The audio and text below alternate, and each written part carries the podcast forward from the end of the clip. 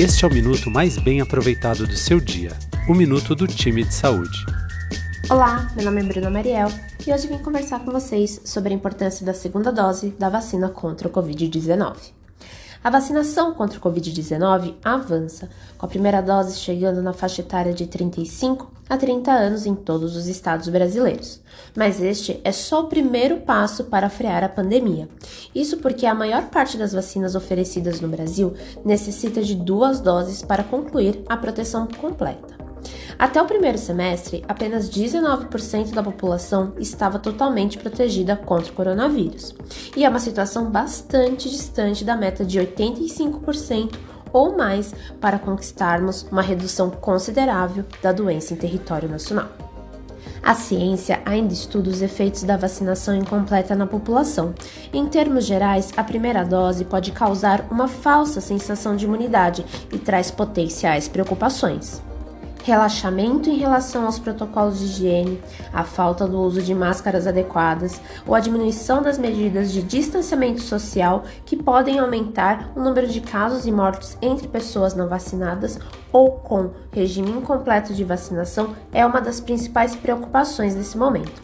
A vacinação incompleta também reforça um ambiente favorável para o surgimento de novas mutações e cepas da Covid-19, que podem ser resistentes às atuais vacinas, além de possibilitar o avanço da mutação Delta, que preocupa diferentes países, inclusive o Brasil.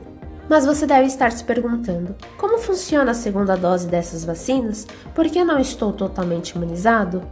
A combinação de duas, três doses ou até mesmo a aplicação anual de vacinas para alcançar o maior número de imunização não é novidade dentro da ciência ou no calendário do Programa Nacional de Imunização do Ministério da Saúde. No caso da vacina contra o Covid-19, que tem um esquema de duas doses, a primeira injeção ajuda seu corpo a criar uma resposta imunológica para o vírus, e a segunda dose é um reforço que fortalece a sua imunidade. Para quem está atrasado com a vacina, ou seja, passou dos intervalos recomendados pelo fabricante ou pelo seu município, a recomendação é buscar uma unidade básica de saúde ou posto de aplicação mais próximo para se informar e vacinar. E não se preocupe com o efeito adverso da vacina. Eles variam de pessoa para pessoa Sendo assim, não há previsão de que quem sentiu determinado efeito adverso na primeira dose sentirá na segunda. Eventuais efeitos, como dor no local da aplicação, fadiga, febre, dor de cabeça, são leves e podem durar até 3 dias. O importante é se vacinar. Quer saber mais sobre todos esses conteúdos? Então acesse o portal Time de Saúde, o seu lugar de saúde e qualidade de vida na internet. Até mais!